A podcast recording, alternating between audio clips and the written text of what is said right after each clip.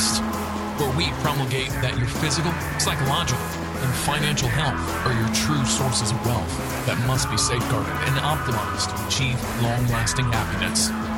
Here we'll discuss tactics on how you may self actualize to reach the pinnacle of authentic masculinity by embracing true libertarian principles, arming yourself with red pill knowledge, as well as implementing the most up to date holistic health biohacks to optimize your health. Stop being a blue pill sheep, being led to slaughter by big government and the court system. Become an awakened man. Here's your host, Gregory. Hello.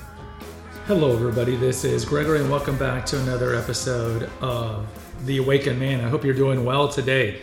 Today, we're going to go down the road and merge politics with mental health and talk about how liberals have a higher rate of mental health problems. Now, this is a study that came out with Pew Research, but it was kind of smothered, and you really had to dig and find this. And I was given to this by one of my oldest friends from college uh, 30 years ago. Uh, she sent me this article because she knows I have this podcast and she thought that it would be interesting for me to talk about it. So I wanted to talk about it. But this does remind me of back when AM talk radio was pretty well known. This reminds me of a guy named Michael Savage.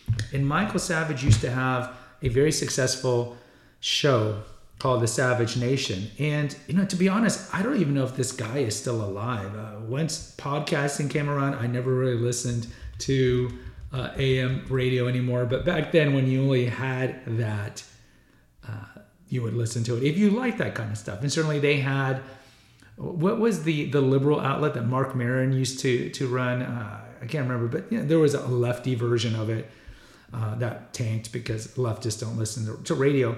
But Michael Savage is still alive. Either way, so he had this saying that liberalism is a mental disorder, and I always thought that was funny.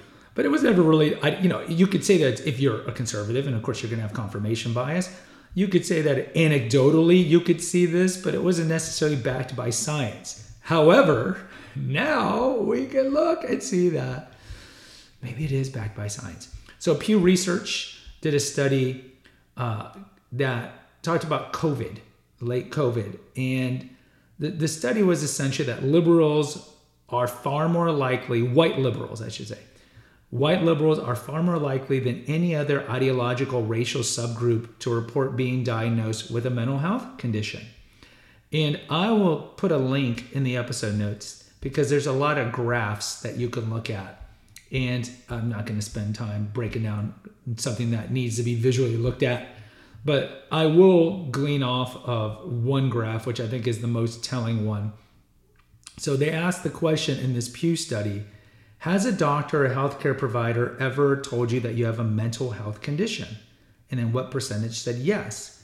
So what they have on this graph is white liberals, white moderates, white conservatives. And then they also break it down by age. And what you find is the more conservative you are and the more older you are, that's bad English, the older you are, the less that you're going to be diagnosed with a mental health problem. Now, some of this is, of course, the older you are, let's say you're like a 75 curmudgeon, 75 year old curmudgeon that lives in rural Montana, like watches Yellowstone. Like, I don't, I don't go to psychologist, or, you know. So I think some of it is just like maybe you're not going to go to that, but I'm pretty sure this Pew Research study controlled for that. There's a lot of controls on this.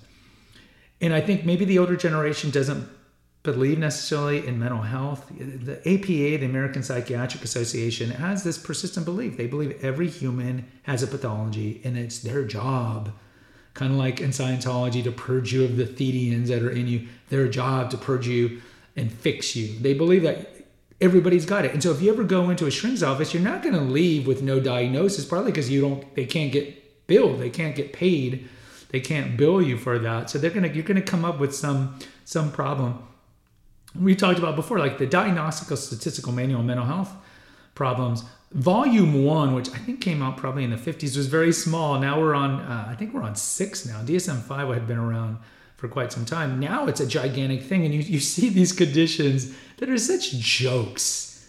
Oppositional defiance disorder. If you look at the criteria for that, it's like a child who talks back to his parents, a child that that is aggressive sometimes, a child that doesn't control his emotions. Well, of course, everyone is going to be diagnosed with that. And that's the point because there's collusion between the mental health world and big pharma. I mean, big pharma has got a collusion with big grocery, big food, government, everything, right? So it's not surprising.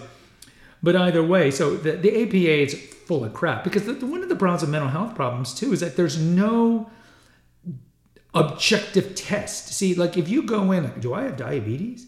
What do we do? We can check your blood. We can check your blood glucose levels. We can check your urine to see if there's glucose in urine.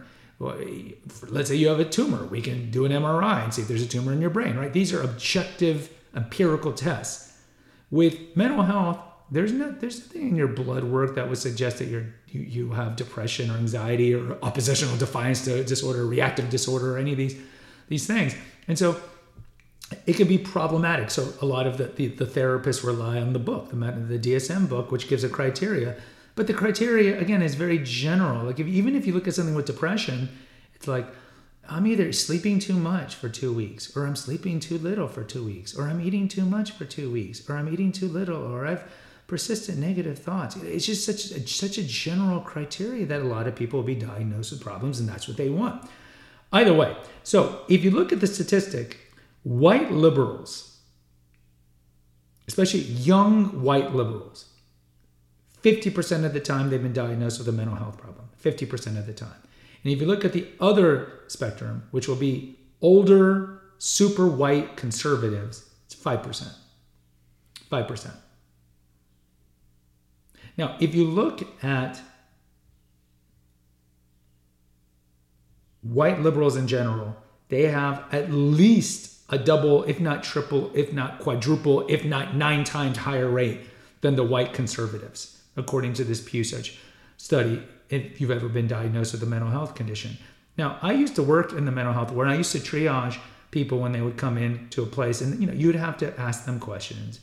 Like, are you on any medications? What are your previous uh, diseases you've ever been diagnosed with. You know, typically you hear like hypertension, high cholesterol. But you do have to ask about mental health problems because again, this this could lead to a contraindication on a medication, for example, if you're getting. So this is a legitimate question that doctors will ask or nurses or whoever's triaging patients when they come in to admitting. So, in short, white conservatives who are very conservative, have they ever been diagnosed with a mental health problem? 16%. 16% if they're 30 to 49, 13% if they're 50 to 64, and as I mentioned, 5% if they're 65 and older. If you look at white liberals, 45% if they are 18 to 29, 34% if they're 30 to 49, 23% if they're 50 to 64, and 15% if they're 65 and older. So if you just look at the age, let's let's look at the ages because I think that's the best. So if you look at super white conservatives compared to super white liberals, 18 to 29, you are more than twice as likely to have a mental disorder if you're a white liberal. If you look at 30 to 49, again, double, 100% more likely. And that should be 50%, 50%, 50% higher, 34% compared to 16%. If you look at 50 to 64, the, the, the rate is dropping for both. So with super white liberals, it's 23% but with super conservative liberals, 50 to 64 in the same age demographic, it's half that rate at 13%, a little less than half. And then with the elder 65 and older, it's 15% if you're a super white liberal, but it's only 5%. So it's three times more if you're a white liberal. Now, is this shocking? Is this shocking that super liberals have a higher rate of mental health problems? I would say not. And I, I and they have a separate question here uh, from they asked the white liberals. So, has a doctor ever diagnosed you with a condition, and if so, what was that condition? And the large majority of those that were were diagnosed were were diagnosed with some sort of neuroticism, and that's not surprising, right? We know that super white liberals tend to be neurotic. Uh, in nature, you, if you need like a good definition of like what is neuroses, think of like Woody Allen, think of Seinfeld, think of Larry David, these kind of classic definitions of somebody who overanalyzes, overthinks things.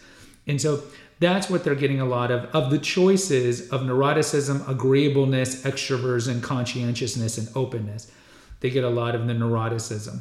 And not to mention a lot of the depression and the anxiety, which of course is linked to neuroticism, right? If you are neurotic, you tend to be more anxious. And you could argue that if you're anxious all the time, you're going to be more neurotic. Now, doesn't mean like all white liberals have mental health problems. We, we looked at that stat was 45%, so the majority are not. Let's be let's be fair. But I think you're more likely to be diagnosed with a mental health problem if you are a liberal than if you are a conservative. And I think a lot of it's just the outlook that you have of the world. The liberal outlook is I need protection. Government is here to protect me, government is here to serve me. And the conservative view is no, government is not your friend. This is why the founding fathers put so much constraints and limitations on a large government because they were coming from what they perceived to be at the time of the 18th century uh, of tyranny, of, of government, of monarchy. What monarchy can give you, monarch, monarchy can take away from you. It's paternalistic, right? It gives, but it can take. And imagine what they perceived to be tyranny in the 1700s, where George III was giving them, was taxing them without allowing them to have representation. They would be spinning in their graves if they could see the Orwellian hell world that we live in now, where we are being watched and monitored at all times. I have episodes here going back to 2017, how your cable box can spy on you. We know the NSA's admitted this in congressional hearings that they intercept emails, they can intercept text messages, Siri, and Echo are spying on you. They, there's tons of studies on this. You can look it up yourself. There's cameras at every intersection for our protection. And just the growth of big government, Leviathan, as Thomas Hobbes said back in the 18th century, the growth of big government would be mind boggling even to the liberals of, of Kennedy's time. Just absolutely mind boggling. But the conservatives are like, leave me alone. I'm going to live and die in my work. And if I die my work, think of the pioneer mentality. If I don't plan well, if I don't work well, well, then so be it. But I'm going to work hard and I'm going to reap the benefits of that. Whereas the, the liberal mindset is more fear, right? I need security. Government's job is to give me security. And Ben Franklin said very recently, back in, in the 17, late, late 18th century, late 1700s, that those who give up security those who give up freedom for security deserve neither and get neither. And we kind of learned that with COVID. So many people gave up their freedoms for what they perceived to be security in terms of curfews. And then later on, of course, the vaccines. And then, oh, you don't take the vaccine, you're a horrible human being. You know, because they were all being triggered to the rat part of their brain, the diencephalon, the brainstem, the, the part that we have in connection with the rats and, and dogs. You know, the, the part that is responsible for physiological desires like thirst, hunger, respiration, fear, procreation. And so it, it, bypasses your frontal lobe, it bypasses your cerebrum, which is higher level thinking. So it was all fear, fear, fear, fear. And of course, Davos people, you know, the, the, the World Economic Forum people, the global elite know this, right? So they know that people are willing to give up freedom and they can bypass their reason if you put them in a state of fear. And if you put people in a state of fear, they're much more likely to consent to things that they otherwise would not consent to. So, liberals kind of have this view of just always being like, I need protection and freedom and freedom. And so they'll look for government to give them this. But it never, and also they tend to be less religious. And so they always were looking for this, this security, but it's security that it's always fleeting because, for one thing, you can't protect yourself from disease and death because eventually we're all going to die. We're all going to die. And so there's no point in worrying about these things. And the liberals are arguably the most educated between conservatives and liberals. And you see that the ultra rich are exceedingly liberal. And you see that the more you spend in the educational system, the more liberal you tend to be, less religious you tend to be. And you're more likely to fall for the critical race theory. You're more likely to fall for the victim mentality, the snowflake world. And it's not surprising that the biggest percentage of people that have been diagnosed with a mental health problem are young white liberals, 45%. Young white. These are the snowflake babies, right? These are the ones like, I suffer from microaggressions all the time, even though I'm white. These are the type of people, I need a mental health day off. This, this, this is that group because this is what either they're they're parents who are liberals expose them to, or this is what they've got from the university system or the high school system. And it's just like fear, fear, fear. And they're always just scared, scared, scared. And that puts them in just in a persistent state of anxiety and depression. And we know there was a gigantic study that came out of the CDC, they do every 10 years, uh, gauging the mental health of Americans. And uh, the study came out, the most recent one last year, and it showed that, uh, and I don't want to quote it here because we did an episode on it, but something like 60% of female adolescents have a persistent suicidal ideation and are severely depressed. I mean, this is the highest numbers it's ever been, and some of it is just being on social media. Some of it, of course, is coming off of COVID, but some of it is just like giving or, or having this mindset of victim mentality all the time, and how everyone is out to get you. The, the white man is bad, rich men are bad, men are bad. Look at the Barbie movie, the bad guy's patriarchy, you know, everything. Bad, bad, bad. I'm a victim, I'm a victim, and, and, and just no like like concept of self-reliance no concept of hard work no concept of resilience. And we know study after study social media is bad for your mental health higher rate of eating disorders higher rate of depression anxiety suicidal ideation. And what do we have more of? More of social media so you can tell this to children hey you need to get off this stuff it's horrible for you tell it to teenagers they can't get off it they're hooked on it they're absolutely hooked on it so i think there's a lot of things that play in to this study, and I don't think I can give it due credence. But I'll put a link in the episode notes so you can check out the graphs. And the graphs are pretty clear, and they put in controls for other uh, other like things like socioeconomic and other things like that. And again, this is just white people. This isn't looking at any other race. But the study is pretty conclusive that if you are very liberal, you're more likely to have a liberal disorder or a mental health disorder. And it kind of harkens back to what Michael Savage said because I think I think some of it is that the liberal the liberal mentality is a is a mentality that is totally detached from the world. Mark Twain is always attributed to that saying that those who those who are young and not liberal are heartless, and those who are older and not conservative are brainless. And I think to a certain extent, when you're young, you kind of have this Pollyanna view of the world, what you want the world to be.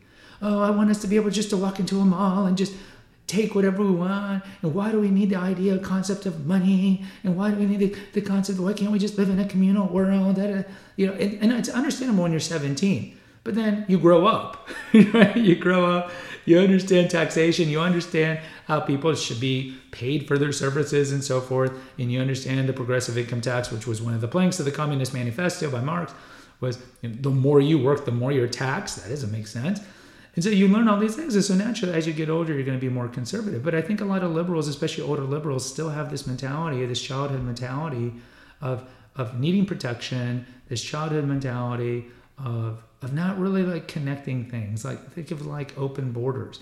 Like a lot of liberals are totally fine with complete open borders. But then you tell them, okay, how would you feel if 50 people jumped your fence and moved into your house and started living in your house and ate all your stuff and so forth. You're like, I wouldn't like that. Well, why wouldn't you like it? Well, because it's my house. Well, it's the same thing with open borders. It's the same thing. So if a government believes that they have the right to determine everybody who comes into the country, I think that's pretty reasonable. But with a lot of liberals, there's no such thing as re- reason. It's all solipsism and anxiety and neurosis. And you can offer them just palpable empirical science and just normal logic as to why we should believe things, and it won't penetrate their brain because of just a lot of different features and factors that that they've been exposed to. And I think this study kind of talks about what we all kind of know to one level that white liberals tend to have more mental health problems for a wide variety of reasons. Either way, guys, please rate and review if you haven't done so already. It just helps with the algorithm uh, on Apple or Spotify. There's a link in the episode notes for PayPal, and there's a link to the uh, website which has all the feeds I do here, including the seminal round, which is a movies. Go check it out. Until next time, take care. God bless. Thank you for listening to the Awakened Man podcast. Find us on Facebook at the Awakened Man podcast page. Subscribe and post an honest review on Apple Podcast, and consider donating to our crowdfunding account. And remember, freedom is better than needle. Until next time.